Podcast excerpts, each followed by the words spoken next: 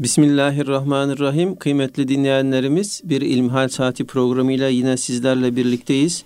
Yüce Rabbimizin selamı, rahmeti ve bereketi üzerimize olsun. Efendim sizlerden bize ulaşan İlmihal sor- sorularına değerli hocamız Doktor Ahmet Hamdi Yıldırım cevap veriyor. Muhterem hocam ilk sorumuz şöyle. Ateist biriyle evlenen Müslüman bir kadın dinden çıkar mı? Kafir olur mu? Elhamdülillahi Rabbil alemin ve salatu ve selamu ala Resulina Muhammedin ve ala alihi ve sahbihi ecmain. Müslümanlar, Müslümanlarla evlilik yapmak durumundadırlar. Çünkü evlilikte karşılıklı olarak eşlerin birbirine uyumu birçok açıdan uyumlu olmaları evliliğin devamı için en önemli unsurlardan biridir. Bu yönüyle Cenab-ı Allah mümin erkeklerin mümin kadınlara, mümin kadınların mümin erkeklere eş olabileceğini Kur'an-ı Kerim'inde beyan ediyor. Sadece ehli kitabın kadınları ve yemekleri size helaldir ayetiyle ehli kitap kadınları ile mümin erkeklerin evlenebileceği ayeti kerimede zikrediliyor.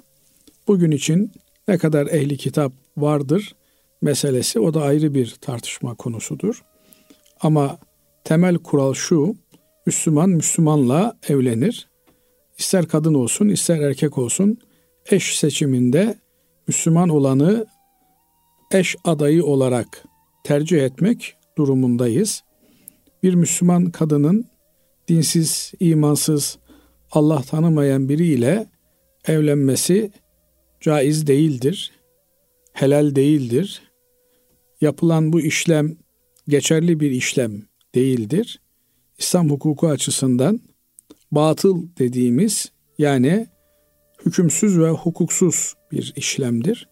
Dolayısıyla Müslüman bir kadın Müslüman bir erkekle evlenmek durumundadır. Aksi bir durum onun günahkar olmasına yol açar. Şu kadar ifade etmek gerekir ki bir insanın günahkar olması, haram işlemesi, hukuk dışı bir iş işlemesi onu dinden imandan çıkartır mı? Bütün mesele eğer burada düğümleniyorsa günah işlemek, isyan etmek, hatta büyük günahlardan birini işlemiş olmak insanı dinden çıkartmaz, dinsiz hale getirmez.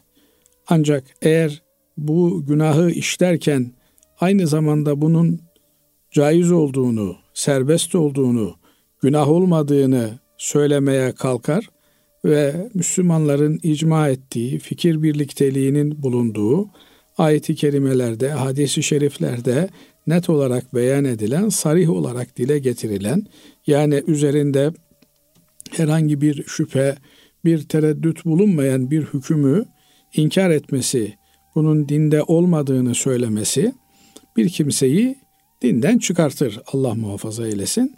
Böyle bir kimse e, dinle, Müslümanlıkla alakasını koparmış olur.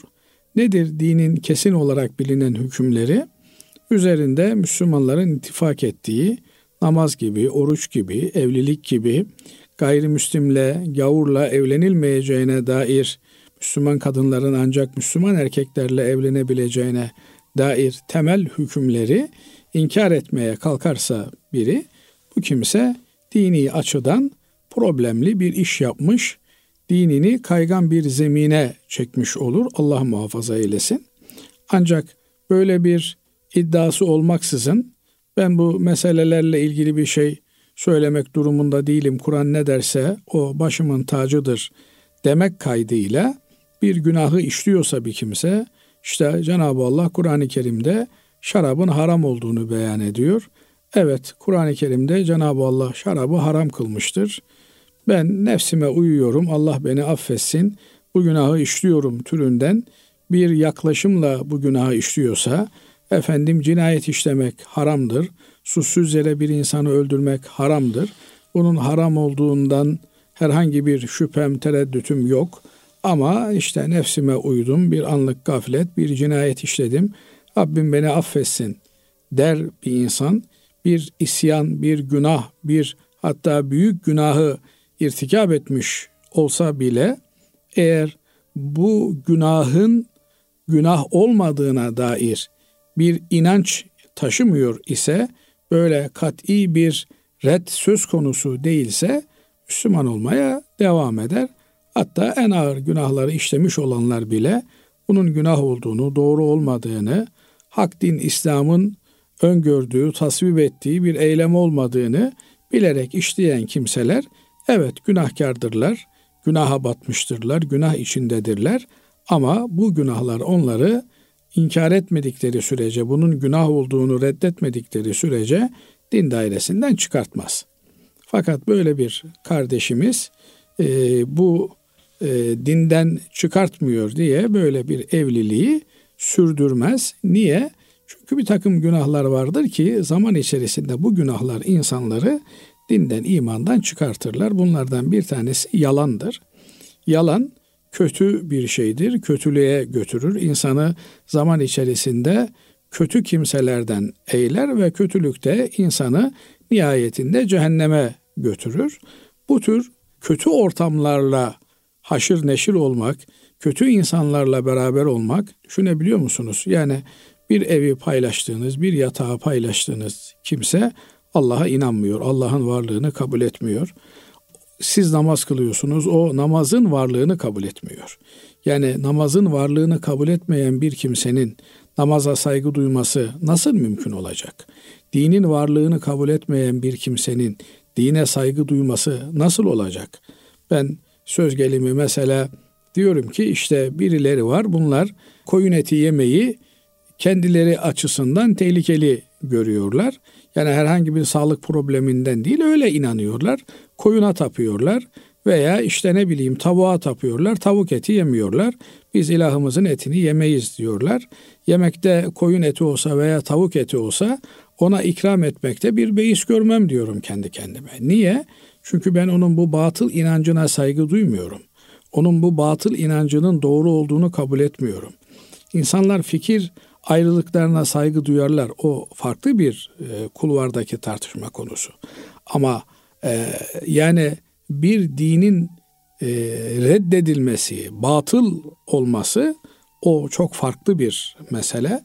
Binaenaleyh Müslümanlığa inanmayan bir kimsenin ama ben Müslümanlara saygılıyım ifadesi bunlar göz boyamaktan başka bir şey değiller. Müslüman bir insanın böyle bir birlikteliğin içerisinde olması zaman içerisinde onu çok daha kötü, geri dönüşü olmayan bir takım e, noktalara getirecektir. Rabbim hepimizi bundan muhafaza eylesin. Bu özellikle de işte küfür diyarında yaşayan e, Müslümanların çok sık karşı karşıya kalabilecekleri bir problem. Bazen ekonomik sebeplerle, bazen sosyal sebeplerle efendim ezanların okunmadığı ülkelerde kalıyoruz. Orada işte çocuklar büyüyorlar. Bir müddet sonra bu kalp denilen e, nesne zaten sağa sola dönüyor. Bir bakıyorsunuz sola döndüğünde orada birine takılmış. Ondan sonra onu kurtaramıyorsunuz. Allah muhafaza etsin. Onun için gerekli tedbirleri annelerin, babaların zamanında alması lazım gelir. Bu yönüyle de evlatlarımızın hayırlı eşler bulabilecekleri ortamlarda bulunmaları, öyle ortamlarla içli dışlı olmaları bir ana baba olarak ön olma sadedinde gerekli bir mevzudur diye düşünüyorum. Evet Allah razı olsun hocam. Efendim şimdi başka bir dinleyicimiz şöyle bize yazmış. Samet ismi ile Samed yani ilki T ikincisi D ile arasında fark var mıdır? Gazihan ismi caiz mi? Savaş ismi, harp ismi çocuklara koymak caiz midir diye soruyor. Şimdi samet demek, samete yasmutu, samten susmak demek. Arapçadan Türkçe'ye çevirdiğimizde kelime karşılığı susmak anlamına geliyor. Samed ise e, dayanmak, güçlü olmak anlamına geliyor. Dolayısıyla Cenab-ı Allah'ın sıfatı olduğunda e, hiçbir şeye muhtaç olmayan, her şeyin kendisine muhtaç olduğu anlama geliyor.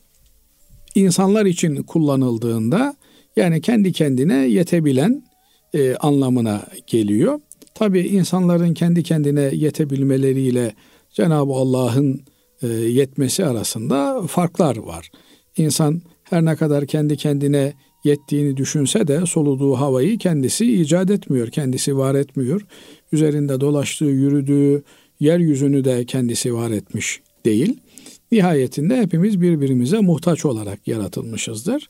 Bu samed kelimesi dal ile kullanıldığında insanlar için mecazi bir anlama gelebilir. Yani kendi kendine yetinmeye çalışan, başkasına olabildiğince muhtaç olmadan hayatını idame etmeye çalışan biri olarak düşünülebilir ama Cenab-ı Allah açısından bu hakiki anlamına kullanılmaktadır. Allah'ın hiçbir şeye ihtiyacı yoktur. Her şey Cenab-ı Allah'a muhtaçtır. Nitekim Efendimiz aleyhissalatu vesselam bir hadisi şeriflerinde bütün insanlık Adem aleyhisselamdan son insana kadar bir yerde toplansalar ve yeryüzüne gelmiş en iyi insan suretinde olsalar bu yaptıkları Allah'ın hazinesine bir katkı yapamaz, bir ilave yapamaz. Allah insanların ibadetlerinden veya Allah'a yapabilecekleri iyiliklerden müstahnidir. Hiçbir şekilde insanların Cenab-ı Allah'a bir iyilik yapabilmesi mümkün ve muhtemel değildir. Binaenaleyh herkes kendi çıkarına iş yapmaktadır. Kendi namı hesabına çalışıp durmaktadır. Hatta anamıza babamıza dua ederken bile Ya Rabbi beni anamı babamı bağışla derken bile aslında kendimize yapmış olduğumuz bir iyilik söz konusudur. Çünkü anamız babamız bağışlandığında onlardan bize genetik olarak geçecek negatif bir takım meseleler artık Allah'ın bağışlamasına mazar olacağı için bize intikal etmez, bize geçmez. Hani bir laf vardır derler ya, gencin bir tanesi, Ya Rabbi ben kendim için bir şey istemiyorum ama anama şöyle güzel, şöyle mallı, mülklü, efendim soylu soplu bir gelin nasip et diye. Kendi için istemiyor ama anası için bir gelin e, talebinde bulunuyor. Binaenaleyh bizim yaptığımız her şey kendi namımıza yaptığımız şeylerdir. Yine hadisi şerifin devamında sizin hepiniz Adem Aleyhisselam'dan son insana kadar bir yerde toplansanız ve en kötü insan suretinde, amelinde olsanız Allah'a bir zarar veremezsiniz. Bizim Allah'a bir yarar veya zarar vermemiz mümkün değildir. İşte Samet ismi burada Cenab-ı Allah'ın bir sıfatı olarak tecelli eder. Binaenaleyh bu isim Cenab-ı Allah'ta hakikidir. İnsanlara konulması pek doğru, tasvip edilecek bir şey değil. Abdus Samed olarak konulabilir. Yani Samed olan Allah'ın kulu anlamına kullanılabilir. Bunun haricinde de evlatlarımıza isim verme hususunda dikkatli olmamız lazım geldiğini hatırlatmak isterim. Zaman zaman bu tür sorulara cevap veriyoruz. Burada da bu sorulara cevap verme sadedinde şunu söyleyebiliriz. Koyduğumuz isimler güzellik çağıran, iyilik çağıran, efendim e, iyimser olmayı akla getiren isimler olması lazım. Çünkü dervişin fikri neyse zikri de odur denilir. Buna paralel olarak da bir kişiye 40 gün deli deseniz deli olur. Binaenaleyh eğer çocuğunuza kaya, sert, efendim savaş, harp gibi böyle e, vurdu, kırdı, olumsuz anlamları çağrıştıran ifadeler isim olarak verilirse bunlar zaman içerisinde bu çocukların karakterine de etki eder. Nitekim Efendimiz Aleyhisselatü Vesselam bu tür isimleri değiştirmiş. Efendim e, onları Hasan, Hüseyin gibi daha böyle insana huzur veren, olumlu manalar taşıyan, güzel, güzellik gibi kelimelerle tebdil etmiş. Çünkü insan kulağına giren kelimelerden nasip alıyor o kulağına giren kelimeler kalbine, kalbinden de bütün organlarına dağılmakta. Bundan dolayı da çocuklarımıza verdiğimiz adların güzel adlar olmasına, güzel isimler olmasına, güzel manaları çağrıştıran, akla getiren şeyler olmasına dikkat etmekte fayda var. Mesela bir kimse çocuğuna rezil ismini koymaz, koymamalı. Rezil gel, rezil git. Yani çocuk kendini alçak karakterli, düşük, rezil biri olarak bir zaman sonra tanımlamaya başlayacaktır. Onun yerine fazilet ismi konulur.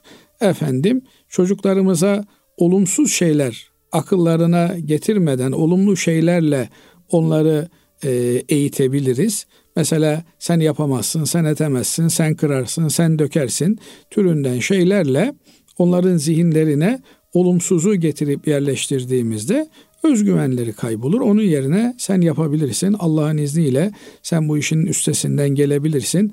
Allah'ın izniyle, iradesiyle sen bu problemi aşabilirsin türünden onlara pozitif enerjiler, onların özgüvenlerini muhafaza edecek şekilde onlara hitap etmemiz daha uygun olacaktır ki hitabın başında da kişinin ismi gelmektedir. Bundan dolayı isim seçimlerinde çok dikkatli olunması lazım gelir. Evet. Değerli hocam, üçüncü sorumuz şöyle e, bize ulaşmış. Bazı sebepler dışında genel olarak canlı resmi çizmenin caiz olmadığını biliyoruz. Peki bilgisayar ortamında üç boyutlu canlı modelleri tasarlamak veya tasarlanmış modelleri kullanmak, üç boyutlu canlı modeller ile animasyonlar yapmak caiz midir? Değil ise üç boyutlu canlı modelleriyle hazırlanmış olan animasyon filmlerini izlemek de aynı şekilde midir? Bu konu hakkında beni bilgilendirirseniz çok müteşekkir olurum diyor dinleyicimiz. Tabii resim meselesi, suret meselesi Hz. Peygamber aleyhissalatü vesselam Efendimiz suret yapanlara lanet etmiştir. Lanet demek Allah'ın rahmetinden uzak olsunlar demektir. Allah onların işlerini rast getirmesin demektir. Lanet çok ağır bir ifadedir. Allah'ın lanetine muhatap olacak eylemlerden uzak durmamız lazım gelir. Çünkü el musavvir suret veren Cenab-ı Allah'tır. Cenab-ı Allah'ın Esmaül Hüsna'sında geçen isimlerinden biridir musavvir. Suret vermek, şekil vermek, kıvam vermek. Efendim bunu resim olarak tercüme etmek, e, suretle resim arasında bir fark görmemek doğru olmaz kanaatindeyim. Sureti düzgün anlamak lazım, iyi anlamak lazım. Suretin biraz da Allah'ın yaratıcı sıfatına bir nazire olarak bir şeyler yapmaya kalkmak olarak görmek lazım. Surette bir e, fotoğraf almak mı var yoksa üç boyutlu bir oyma mı söz konusu? Bunu alimlerimiz tartışmışlar e, ve ağırlıklı olan kanaat üç boyutlu heykel şeklinde insana veya canlı bir şeye Allah'ın yaratıcı vasfına nazire olacak şekilde şekil vermek olarak değerlendirmişler. Bu yönüyle daha fazla putçuluğa ve tevhid inancına aykırı olan şirke kapı araladığından dolayı e, yasaklandığı söylenmektedir. Hadis-i şeriflerde bu yasağın veya lanetin dile getirildiği yerde alimleri biz genelde bu lanetin illetini şirk dediğimiz tevhid akidesine, Allah'ın varlığına ve birliğine, tek otorite olmasına bir karşı duruş olarak görüldüğünden dolayı bu yasağın geldiği dile getirilmektedir. Buradan hareketle şunu söyleyebiliriz ki e, eğitici olan, öğretici olan ve bir olumlu maksada, gayeye yönelik hizmet etmesi düşünülen noktalarda bu tür animasyonların yapılması, üç boyutlu çizimlerin yapılmasında bir problem görülmemektedir. Kaldı ki bunlar bir film olarak tasarlandığından dolayı ve bilgisayarla beraber vardırlar. O bilgisayarın deposunda, hard diskinde vardırlar. Onların gerçek dünyada hariçte bilgisayardan bağımsız bir varlıkları söz konusu değildir veya o bilgisayar e, yerine geçebilecek bir ekrandan bağımsız varlıkları söz konusu değildir. Böyle olunca durum biraz daha farklılaşmaktadır. Asıl tehlikeli olan efendim başka şeylerden bağımsız olarak bizatihi bir nesne olarak bir duvara asılması, bir yere asılmasıdır. Bu tehlike bugünümüzde de devam ediyor. Yani bu tehlike günümüzde geçmiş demek değildir. Nitekim bakıyorsunuz birinin resmiyle efendim e, ayakkabısını silmiş diye kıyametler kopuyor. Demek ki orada sadece bir kağıt parçası mülahaza edilmiyor. O kağıt parçası üzerine e, resmi aksettirilen kişiye bir tazim, bir saygı, bir yüceltme, belki de bir ilahlaştırma da söz konusu olabiliyor. Böyle olmayan bilgisayarda çocukların eğitimine, gençlerin eğitimine, öğretimine veya bir sanatın, bir e, nesnenin öğretimine yönelik veya bir şeyin efendim görselinin daha anlaşılır bir şekilde ortaya konulmasına yönelik yapılan çalışmaların bu kapsamda değerlendirilemeyeceği nitekim Efendimiz Aleyhisselatü Vesselam çocuklara bu tür bebeklerin verilmesine müsaade ettiği çünkü çocukların bebeklerin gelişim çağında bu tür nesnelere ihtiyaç duyacağından da anlayabiliyoruz. Ama bunun bizatihi müstakil tazim edilen, saygı duyulan efendim e, önünde eldivan pençe durulan bir hale gelmesi bu Allah muhafaza etsin. Şirk inancının Allah'a eş koşma, ortak koşma inancının hortlaması anlamına gelir ki bu tür şeylerden kesinlikle ve kesinlikle uzak durmak lazım gelir.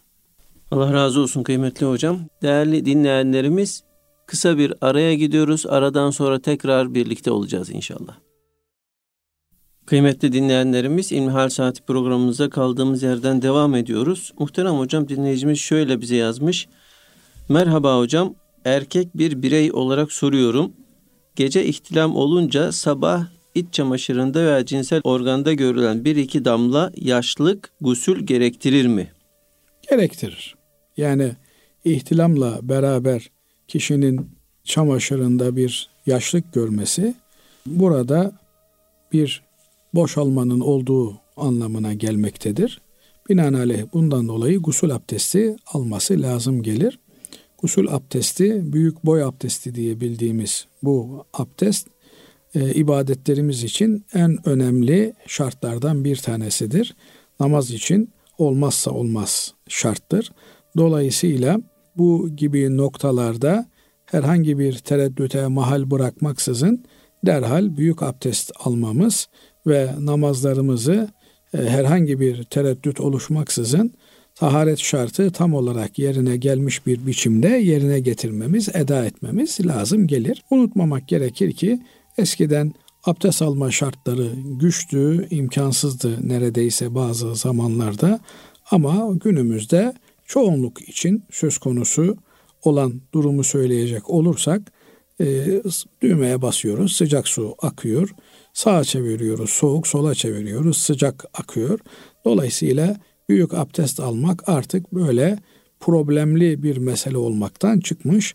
Eskilerin sıradan normal bir abdest almaları gibi bir hale gelmiş iken bu gibi meselelerde en küçük bir tereddüt oluştuğunda mutlak surette efendim usul abdestini, büyük boy abdestini almamız lazım gelir. Ama bazı kişiler için bazı yerlerde elbette bu durum söylediğimiz kadar kolay olmayabilir. Özellikle de efendim maalesef Türkiye'mizde de İstanbul'umuzda da sokakta yaşayan evsiz insanlarımız var. Hala bu çağda evsiz insanların olabilmesi özellikle de Müslüman bir ülkede evsiz insanların sokaklarda kalan insanların olabilmesi aklın kabul edebileceği bir şey değil. Yani Nerede sivil toplum örgütlerimiz, nerede vicdan sahibi insanlarımız? Bunu söylerken tabii bu e, muhatapların başında kendimizin de geldiğini e, bilerek söylüyorum. Muhakkak surette inisiyatif almak gerekiyor. En azından onlara biraz daha şartları uygun hale getirebilmek durumundayız. Özellikle de kışın çetin şartlarında illa kar yağmasını eksi ikilere, eksi üçlere efendim hava sıcaklığının düşmesini beklememeliyiz. Ee, sivil toplum örgütlerimizin, kamu kurumlarımızın, kuruluşlarımızın derhal bu işe bir çözüm atması lazım geliyor. Bu meyandan olmak üzere de ecdadımız camilerin etrafına büyük külliyeler yapmışlar.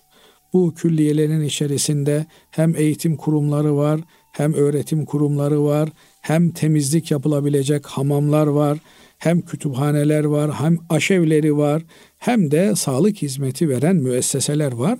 Külliye demek insanların bütün ihtiyaçlarının bir arada karşılanabileceği büyük yapılar demek. Şimdi ise camilerimiz sadece namaz saatinde namaz saatine açılan ve dünyanın masrafıyla 4-5 kişinin efendim cemaat olup namaz kıldığı yerler haline indirgenmiş durumda.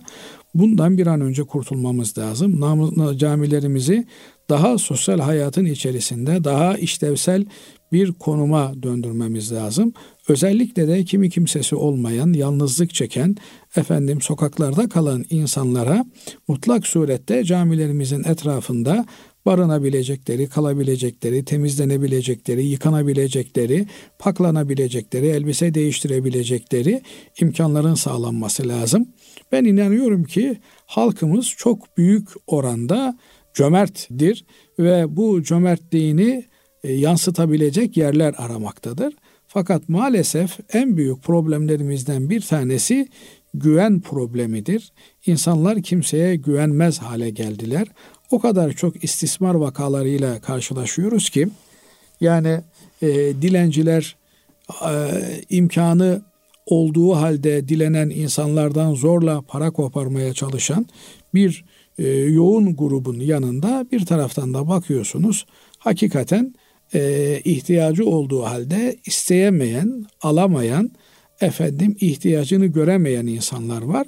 Bu yönüyle de bu gerçek muhtaçların cömert insanlarla buluşturulması işi sivil toplum örgütlerine düşmektedir. Bu noktada yapılacak hizmetler Allah katında da ayrıca bir sevap olacaktır. Düşünebiliyor musunuz? Adam belki e, sokakta kalıyor ama ben e, hafızlık yaptığımız dönemden bilirim. Caminin tuvaletlerinde yıkanmaya çalışan, soğuk suyla yıkanmaya çalışan insanlar görürdük zaman zaman. Yani bu insanların da insanca abdest alabilecekleri, gusül yapabilecekleri yerlerin olması lazım. Bu noktada belki bu vesileyle halkımızı da ilgilileri, yetkilileri de duyarlı olmaya davet edelim.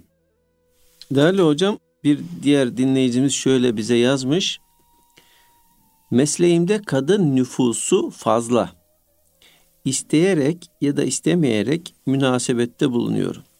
Takım arkadaşlarım devamlı dışarıda buluşmaya çağırıyor. Defaatle ertelememe rağmen tekrar tekrar davet alıyorum. Takım arkadaşlarım ağırlıkla kadın olduğundan uzaklaşmak istiyorum. Bu durumda yalan söylemeye cevaz var mıdır? Saygılarımla diyor.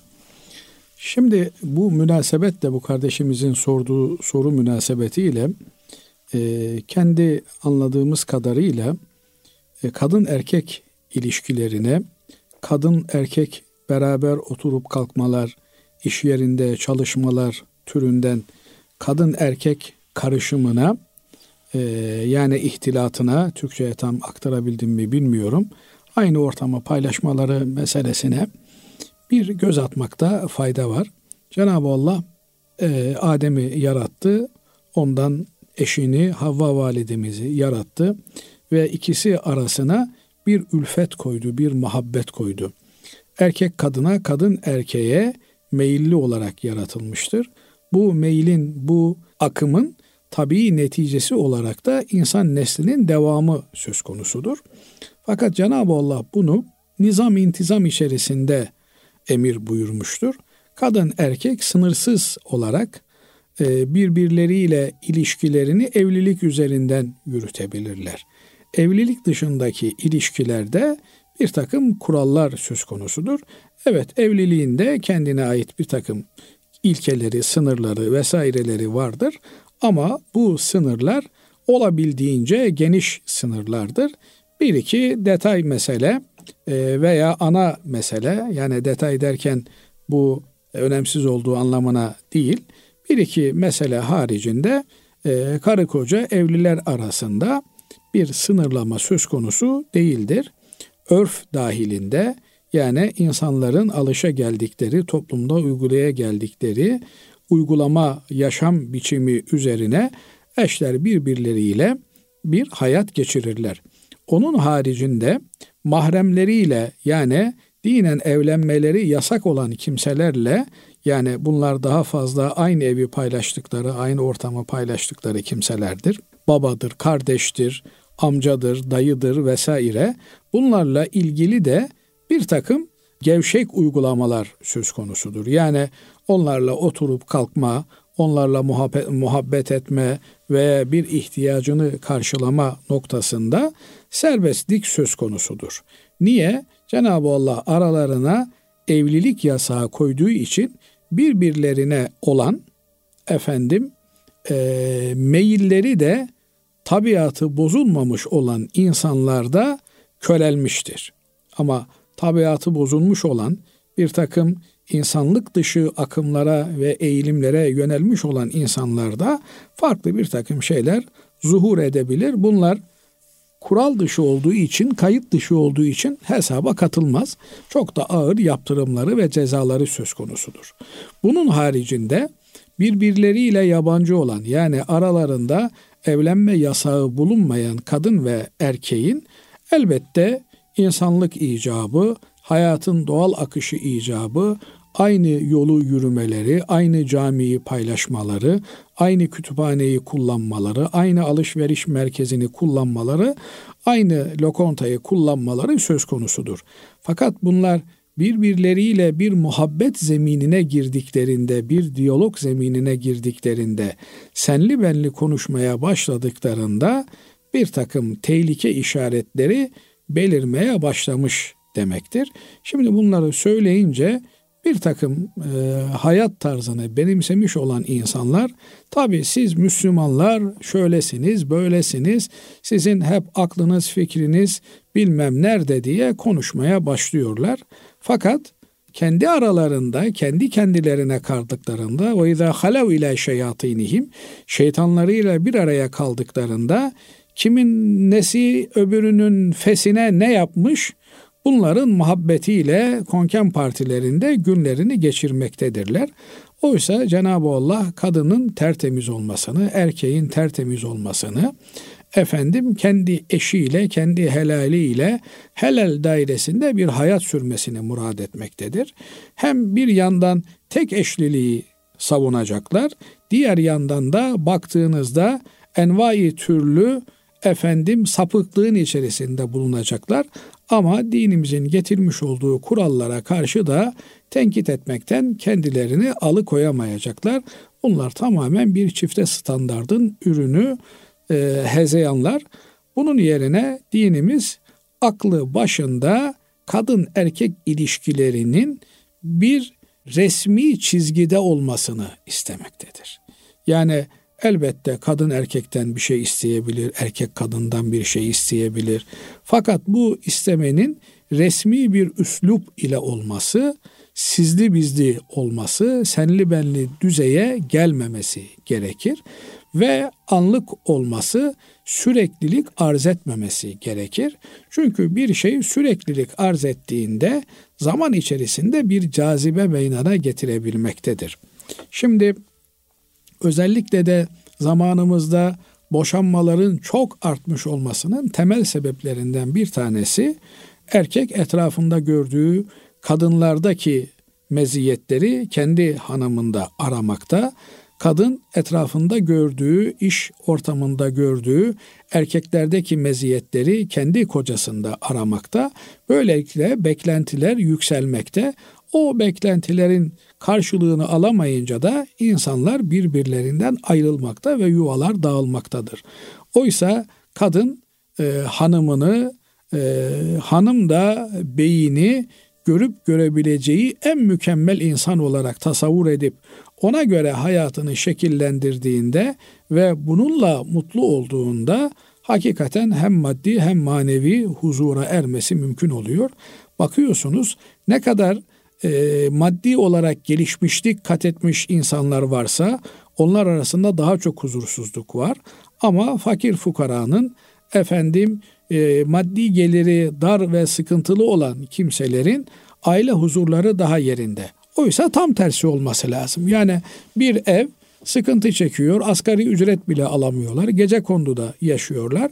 Ama bakıyorsunuz karı koca çocuklar mutlu bir hayat sürüyorlar. Ama diğer taraftan aldıkları ettikleri, çaldıkları, çırptıklarının haddi hesabı olmayan insanlar o varlığın içerisinde yatların, katların vesairelerin çevresinde mutsuz bir hayat yaşıyorlar. Bunun sebebi maddiyatın mutluluk getirmediği insanlar birbirlerini görerek birbirlerinin efendim hayat tarzlarını kendilerine bir numuneyi e, imtisal olarak görüyorlar. İşte bak diyor onlar şuraya gittiler, bunlar buraya gittiler. Ama gariban fakir fukaranın çevresinde oraya giden buraya giden kimse olmadığı için birbirlerini ezecekleri, birbirlerine kötü örnek olabilecekleri bir ortamları da olmuyor. Kendi muhitlerinde mutlu, huzurlu bir hayat sürüp gidiyorlar. Diğer taraftan bütün mesailerini de aslında ulaşılabilir olan 3-5 kuruşluk maddi şeylerle sınırlandırdıkları için onlara ulaştıklarında mutlulukları tavan yapıyor. Ama ben bunu bazen şöyle ifade ediyorum haddim olmayarak Basri Hocam. Eskiden bir çikolatayla biz sevinirdik. Şimdi zamane çocuklarına çikolatanın kendisini bırakın çikolata fabrikasının anahtarını verseniz umurunda olmuyor. Niye? Çünkü beklentiler artık onu çok aşmış durumda. Bundan dolayı beklentilerimizi e, tavan yaptıracak ortamlardan uzak durmamız gerekiyor. Bundan dolayı e, kısaca ifade etmek gerekirse kadın erkek bir arada bulunan ortamlar mayınlı ortamlardır. Kadın erkeğe, erkek kadına zaman içerisinde cilve yapmaya başlar ve bunu şeytan kullanır.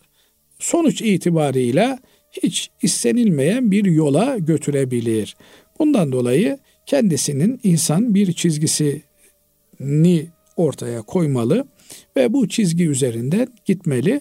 Böyle olunca da kimse onu gel işte bu akşam kafede buluşalım, efendim müzik holde biraz tartışalım, e, takılalım diye çağırmaz. Ama eğer siz gevşek olursanız, e, senli benli konuşmaya devam ederseniz o zaman da başka türlü davetler alırsınız. Bu davetleri bir iki reddedebilirsiniz, yalan söylersiniz, şunu yaparsınız, bunu yaparsınız. Ama bir müddet sonra da artık reddedilmeyecek boyuta gelir. Bundan dolayı insan çizgisini, tavrını net olarak ortaya koymalı. Ben gecelere akan biri değilim. Ben ailesiyle mutlu, bahtiyar, mesut yaşayan biriyim. Eğer birini bir kafeye götürmem gerekirse kendi hanımımı götürürüm. Ona bir kahve ısmarlamam gerekirse ona ısmarlarım. Başkasının karısıyla kızıyla böyle şeyler yapacak halim yok diye bunu net olarak ifade etmeli. Ama bir işbirliği söz konusudur. Bir evrak alınacaktır, bir evrak verilecektir, bir bilgi aktarılacaktır.